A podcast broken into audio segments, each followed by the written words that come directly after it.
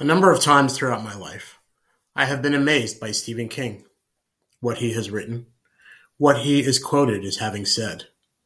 The generic sense I get from him that writing is all he ever said, wants to do, and meals, showers, and walks get in the way.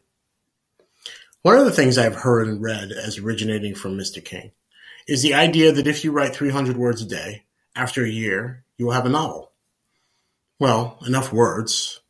300 times 365 equals 109,500 for someone to edit into something someone else may want to read, or at least something new to drone on about when meeting your wife's friends. I recently read yet again what I've decided is actually Mr. King's challenge. I've also decided to accept, and herein I make my attempt to write at least 300 words a day, initially I will do this for one hundred days. It is easier at this point to list what I will not be writing about. Well, what I will be trying to avoid writing about. No love, romance, hate, fear, or sex, a lie. No religion, politics, or catastrophes. No jokes, I know two now. No rabbits, scorpions, gods of the dead, spies, derivatives traders, or stockbrokers. Physicists or nurses. No police, criminals, or musicians found dead in expensive hotel suites. No witches, no monsters. Nothing that goes bump in the night. No moons, planets, or stars, or wormholes in boxes filled with incomplete board games. So what is left? What else could there be? Read on and find out. I begin with time, where I always feel as though I have left off. To review, I cling to the Truman Capote from John Huston's Beat the Devil, which was his small film before Moby Dick, about time, which is part of the magnificent first act. He has particularly creepy Charles Laughton. I may need to stand and be corrected here as I always mistake Charles Laughton with the star of M. Explain that I paraphrase. Time is invented by the Swiss. The Americans think it is money. The Italians squander it, and the Hindus do not think it exists. I always like to add my own spice here as I do with most sauces, and include the British. He goes on to explain, to no one in particular, although it comes across as Brecht, that he believes time to be a thief. I have never accepted that it has criminal intent as true. Instead, I have been swayed to investigate how time is seen beyond Capote's great line. Considering he was writing pages while drinking in the local Bar des Américains as filming was going on, I imagine that he knew other views of time but kept them to himself. Well, I am sure the bartender heard more. My investigations have been what I would consider as passive. In other words, I do not rise with avenues to pursue and leads and clues to chase to the Reichenbach Falls. No, instead, I have ignored my tendency to treat an area of interest as a suspect and let opportunities present themselves. For example, one evening while perusing the local church's January book sale, communion for when the wise men found La Famiglia Sagrada. I came across a Victorian book guiding the young man through his first adventures in the big city, London, I suspect. I was amused, as Polonius' advice always struck me as enough to both follow and ignore and feel shameful about repeating, but belatedly citing the source as though one expects the recipient to squeal in delight, as it isn't everyone who can slip something Shakespearean into an ordinary day. Well, this tome, the sort of thing a father or an uncle gave to a young man at the station as he was about to trundle south from Yorkshire to the capital, along with a Bible and a bowler hat. This particular book either never made it to London at all, or ended up in Edgbaston because someone died, and it was collected in boxes after a funeral and unpacked moments before I happened upon it. I opened it, amused but the title, which I cannot recall, and it immediately read that time was precious than gold. Time is a gift, not a tyrant. That any young man who wanted a life worth living must account for every minute as one would for every ounce. I paused, read it again, and immediately wondered why this was news. Well, despite the obvious and daunting distractions Victorian London held for a young and ambitious man, not that the London of Elizabeth II is any less entertaining or full of traps and trinkets. I imagined some sort of clerk counting seconds and minutes and admonishing clients on taking too long to behold the cricket or admire the kestrel at, crew, at Kew. Never mind the traveling times without a carriage. I began to daydream of a shop somewhere where patrons queued, wasting time, to then, and it hit me. Push money to one side and look at time as an asset, not a metric. That was the introduction to my 2017 book, More, where I asked, What do you want?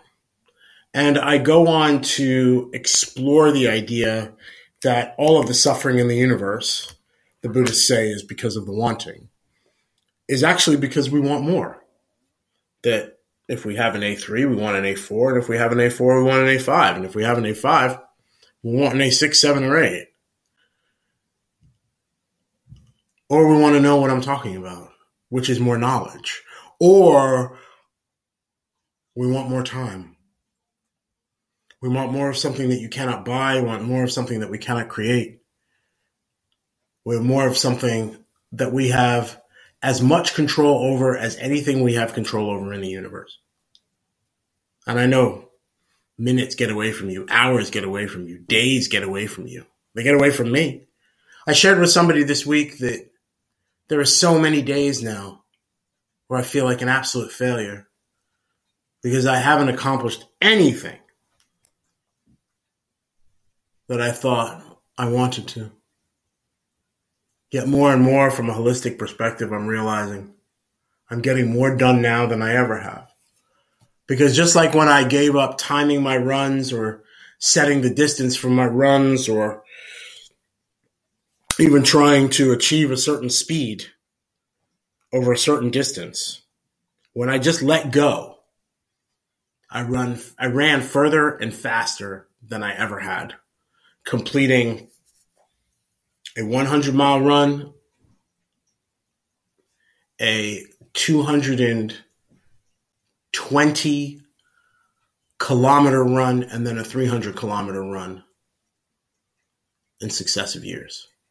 The physical toll of which hospitalized me and hurt me and made me question my place in the universe made me question my worth, my value.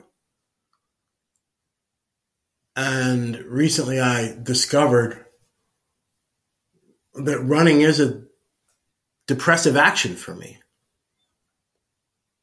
Um, but measuring my times made it worse. And I have to let go now of the idea that I seem to be measuring how I spend every minute. And that has to stop. So I'm working on that. And as I work on that, I come to realize that we're probably all walking around thinking that we have a definition of time in our heads, that we understand what time is. As we've spent the last three weeks talking about and thinking about and working on the idea that we are given a finite amount of time per week, 168 hours, but we have no idea how much time we'll have on this earth. There's something about the idea of saying, how will we enjoy our time? How will we invest our time? How will we use our time? as opposed to how will we spend our time and treating time as though it isn't something so precious. Yes, I'm reflecting on minor grief this week. Someone I knew a little bit 30 years ago took their own life, ran out of time the thing that struck me was that I never knew that they were 25 years older than me. And I also never knew that they were capable of doing that. The way they acted, the way I remember them, Olympian, immortal, invincible, without a care in the world, worth $2 billion the day they left the earth, proving once again that money can't buy a second of time. So I come back to do we know what time is? Do we have any idea what we're dealing with? Do I have any idea what I am talking about when I am coming to you with the idea that time is an ally and that age is an asset? So I'd like to spend a few minutes today going over a couple of different definitions of time. And yes, I will say it. I think I know what time is. Well, my name is Martin Johnstone, and I disagree. In April of 2018, I came across a book called The Physics of Time by Carlo Rovelli. He's a renowned physicist and he's an excellent writer.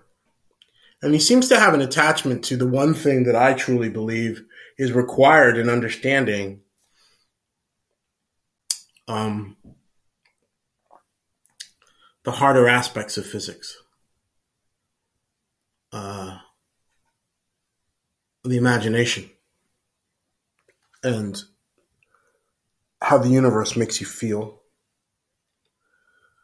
The theory of relativity, I could ask you to explain it to me. I've seen it explained so many different ways. But the one explanation that sticks with me more than anything is that 10 minutes with the person you love is different than 10 minutes at the dentist buying into the idea that emotions are all we have and really focusing on the idea that it's how it makes you feel that matters the most.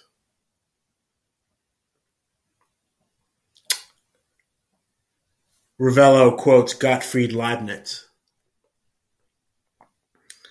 We can say that from all time in a man's soul, there are vestiges of everything that has happened to him and marks of everything that will happen to him and even traces of everything that happened in the universe.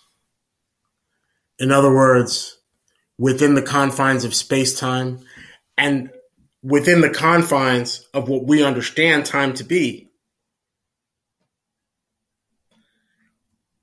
what Leibniz is suggesting is that everything is connected. What was, what is, and what will be is all part of our understanding of our place in the universe, but also our understanding of what the hell it is we're doing here.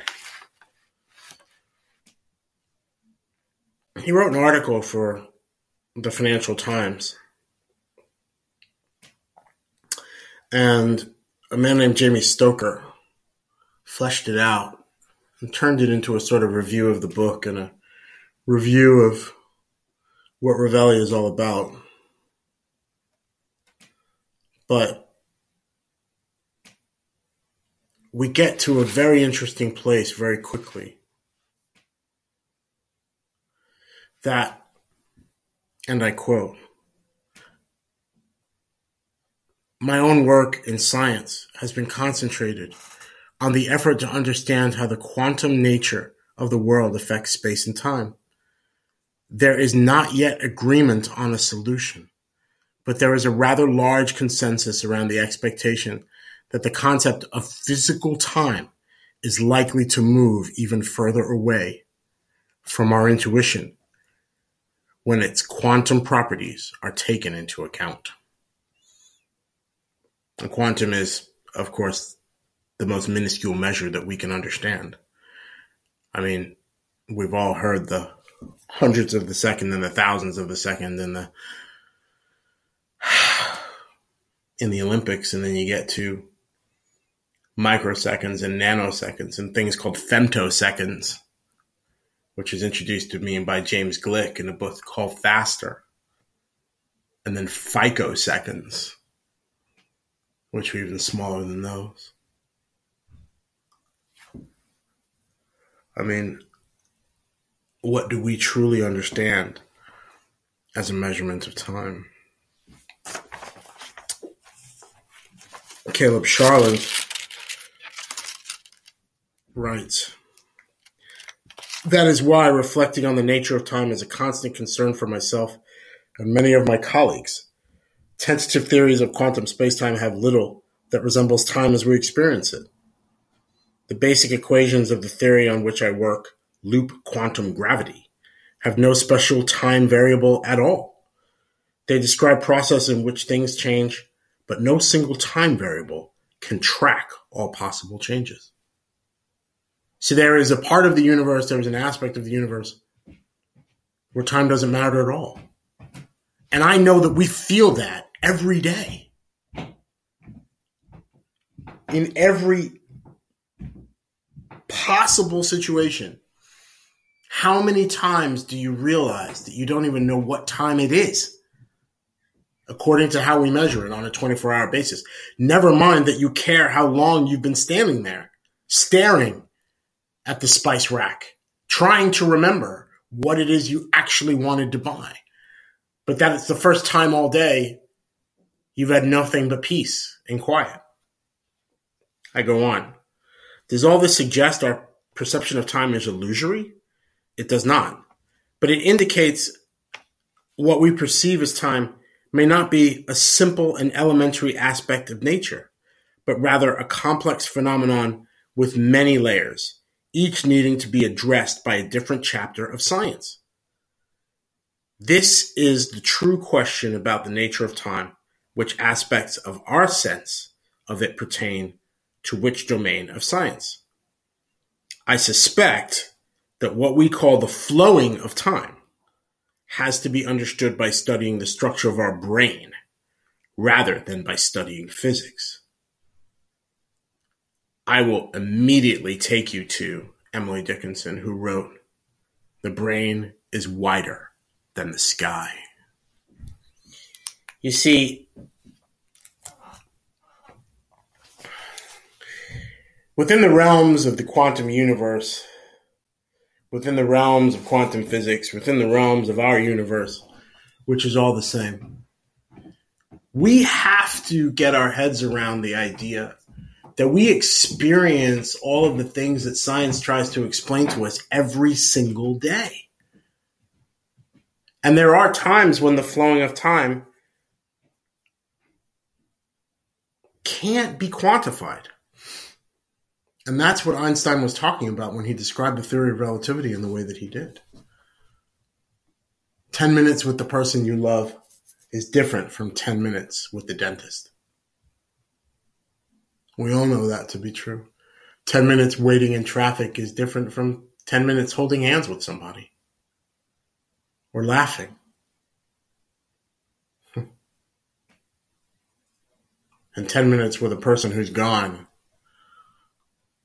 it's very different from 10 minutes with a person you wish you didn't have to know.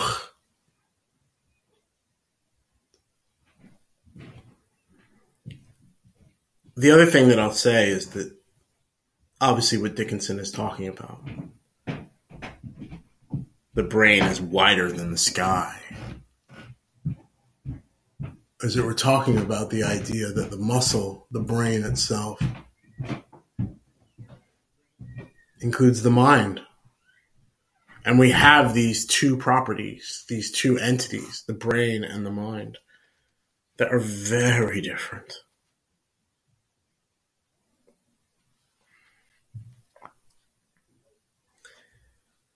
I'll go on from Caleb Charland on Rovelli's book, The Physics of Time. He writes, key aspects of time are described by the science of heat, thermodynamics. Any time the future is definitely distinguishable from the past, there is something like heat involved. thermodynamics traces the direction of time to something called the low entropy of the past, a still mysterious phenomenon on which discussions rage. I have studied the hypothesis that some aspects of the solution might come from recognizing a perspective aspect for time. Think of the magnificent spectacle of the daily rotation of the sky. We see the sun and moon and stars, the entire cosmos majestically rotating. It has taken millennia for us to understand why, to figure this out. We had to consider ourselves. It is not the vast cosmos that is rotating. It is we who live on a spinning rock. A reminder that we are hurtling through space. This week we were reminded of that with the crescent moon, with visible, visible to the naked eye, both Uranus and Saturn. At one point, you could see Mars, Venus, and Saturn all in the same sky, along with the moon. It was a beautiful, clear night on Wednesday. On Tuesday, I had received a message that an app that I bought 10 years ago to map the stars through my camera on my device was finally ready. And I gleefully downloaded it to identify Uranus and Jupiter. The next night to identify Uranus and Saturn and the next night to identify MA2, a new star and another nebula burning red in the sky. And of course, all of the images I was looking at were from the past. They traveled light years to get here. Astronomical units, for sure. The stars have traveled light years, the nebula certainly, but the planets are astronomical units away. An astronomical, astronomical unit is the distance between the Earth and the Sun, which is approximately 93 million miles. So when they say that Neptune is four astronomical units away, it's four times 93 million, which is 372 million miles. But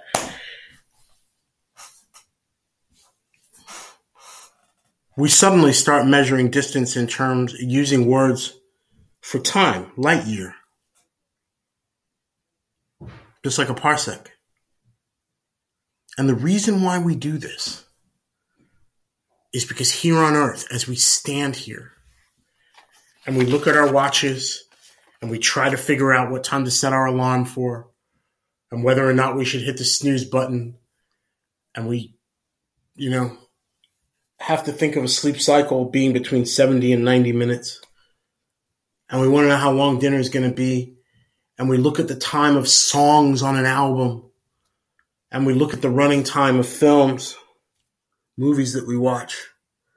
We want to know if we have time to watch a sitcom or a drama. Typically, because the sitcoms will be just less than half an hour and the dramas will be just less than an hour. We want to know what time we need to get to bed, what time we need to wake up. And we put all of this pressure on ourselves to continually push against the single most important thing we could ever begin to understand, which is what is our definition of time. I challenge you. What is your definition of time. You say that you know. I disagree. I want you to tell me. Please, I invite you to tell me. I ask you to consider the idea that have you ever single handedly sat down and written out what is your definition of time?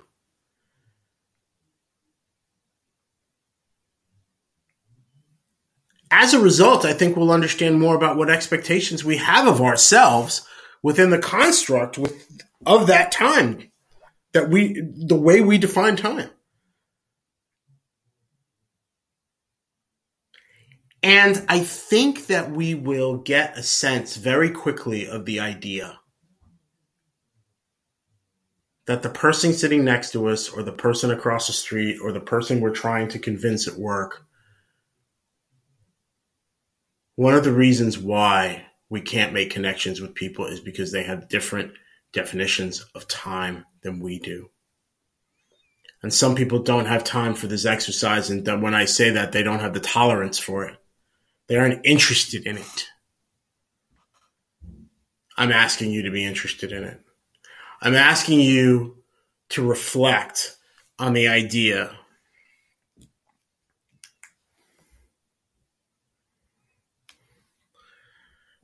and I quote The uniform nature of time is scarcely the only feature where our intuition has turned out to be mistaken.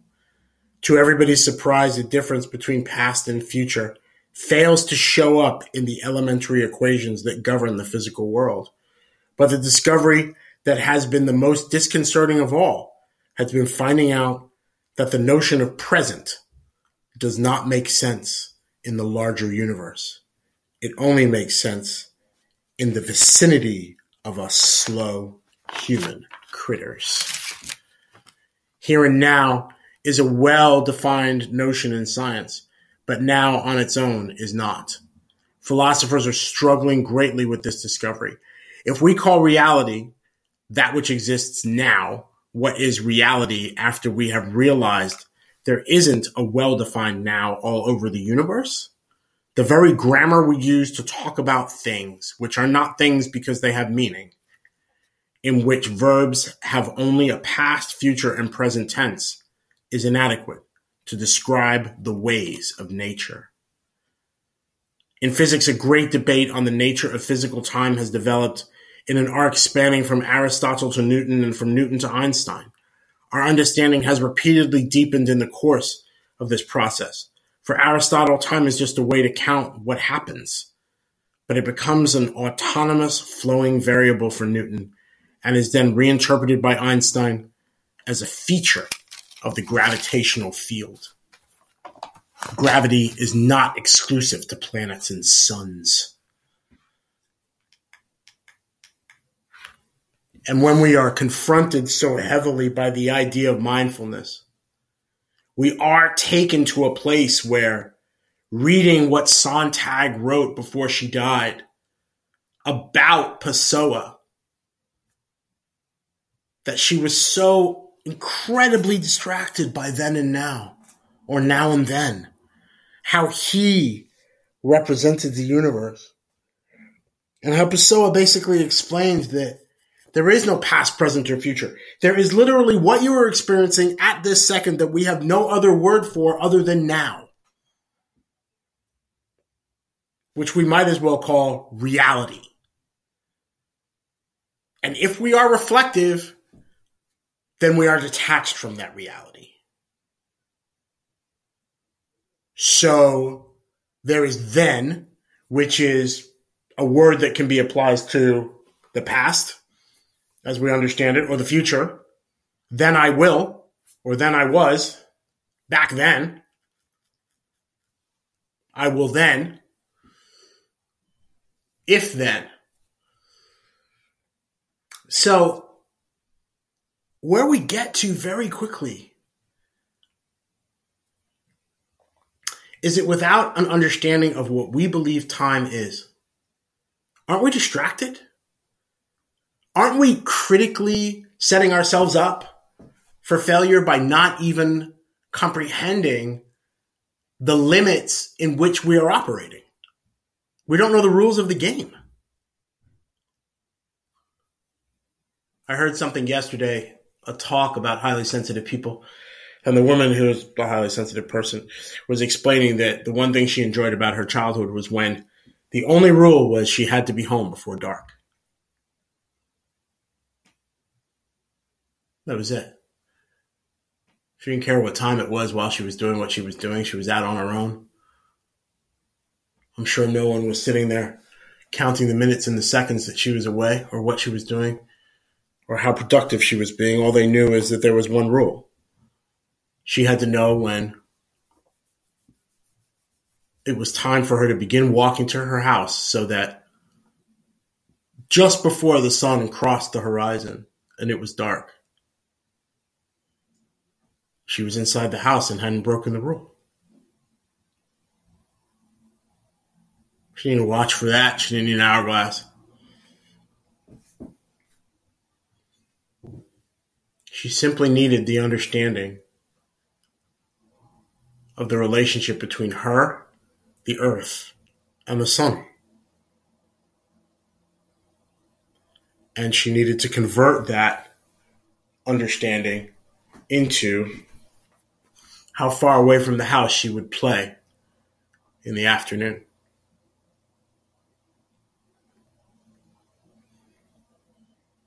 I have deadlines. I have personal finance issues that I'm doing gymnastics over. I have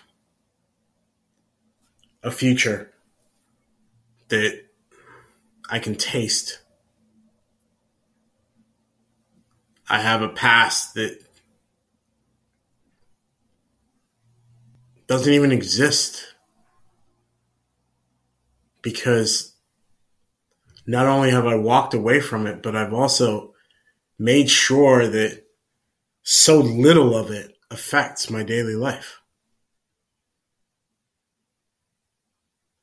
And equally, there are things that have happened that are defining what will happen next.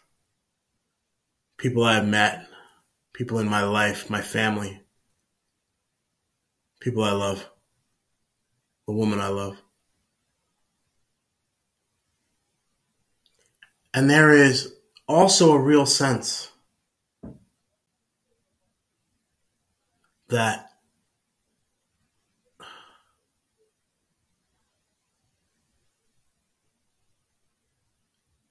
the way I'm defining time at the moment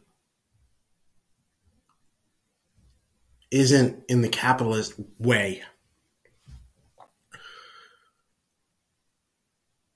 And if I do measure it in the capitalist way, I question my value. But then someone says to me, Look at how I've grown with you in my life on a daily basis.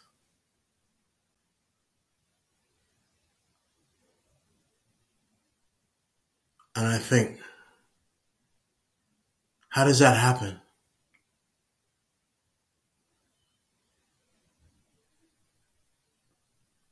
You know, I'll tell you what time is to me. It is the act of being free. I think that when we are not free, when we know that we have chained ourselves to something that we do not like or that we disrespect, we can't feel the wisdom in us growing. We can't feel the experience having a positive effect on us. We can't feel anything. But when we are free, we are liberated to feel and emote and share and love and experience and grow and wander and wander and paint and take photographs and sing and write songs and listen to music and go out with our cousins and our friends. And it doesn't matter. Nothing is saying this is the day of the week, this is the day of the month, this is the day of the year. Everything is saying you are free to feel something. Go ahead and do it.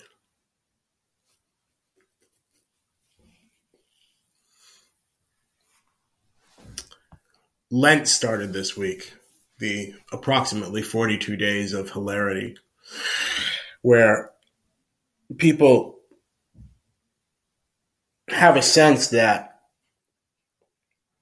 sacrificing something brings them closer to understanding the sacrifice that um, Christians and Catholics and Calvinists believe that Jesus made.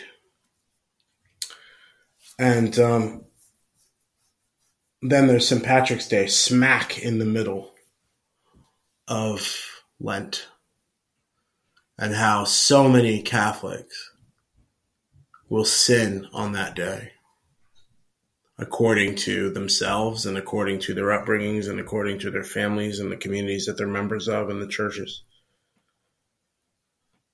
And how it means that the Sundays after St. Patrick's Day leading up to the holiest day of the year, church is packed. And so is the offering basket. And the funds to fix the roof gets filled beyond expectation.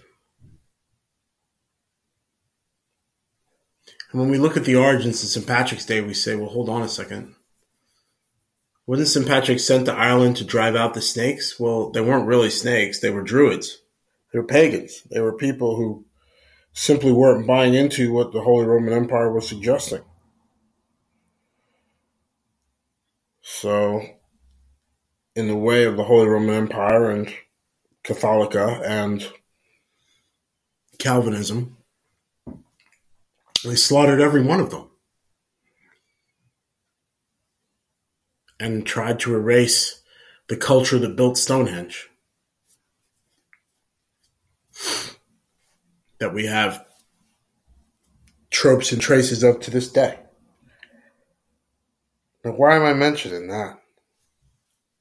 What does all that have to do with defining time for ourselves? Well, one of the things that we do in this life is throughout the year we put up signposts. If I can just make it to Valentine's Day, I can make it to St. Patrick's Day. If I can make it to St. Patrick's Day, I can make it to Easter.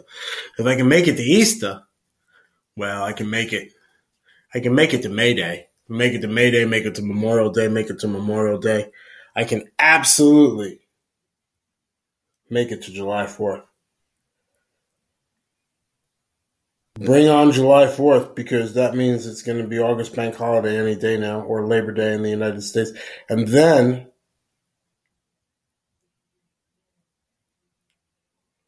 the year is ending. For me, it's birthday season and hibernation and Next thing you know, it's Thanksgiving. Last Thursday in November. For those who don't celebrate, I suggest everybody does, no matter what country you live in. And then you're on the six week march till Christmas. 42 days, which just happens to be, guess what? That's right, how long Lent is 42 days. Accidental? Well, we know that there are no accidents or coincidences and everything comes full circle and that we are marketed to and programmed and 42 days. I mean, Douglas Adams would tell you that 42 is the answer to the life, the universe, and everything. But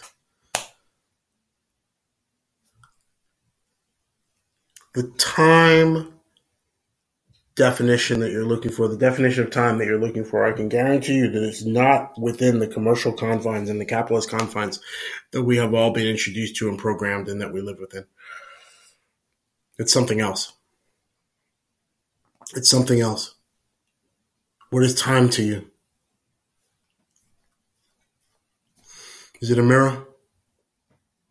Is it a question?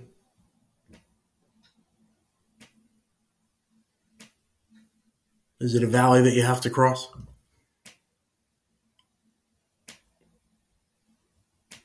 What I would say is that time is when you are free to feel and do what you want anytime. Pun intended. Do I think the world has a grasp of what time is? No, I don't. In fact, I hold on very clearly to the idea that so many of us could read A Brief History of Time by Stephen Hawking. so many of us could try to get a grasp of what time is from Rovelli.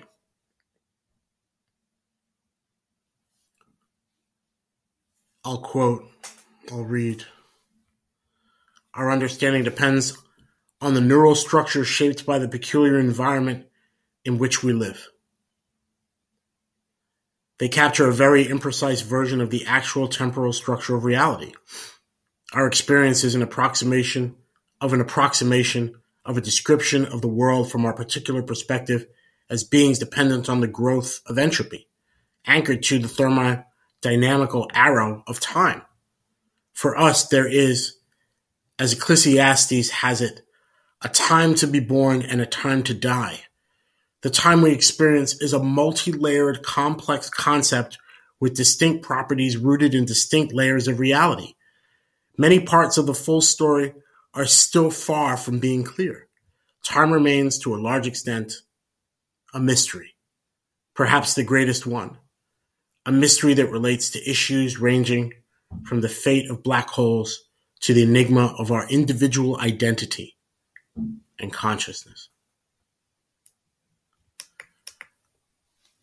I think that time, to repeat myself, is when we are free and we know who we are. Next week, age as an ally.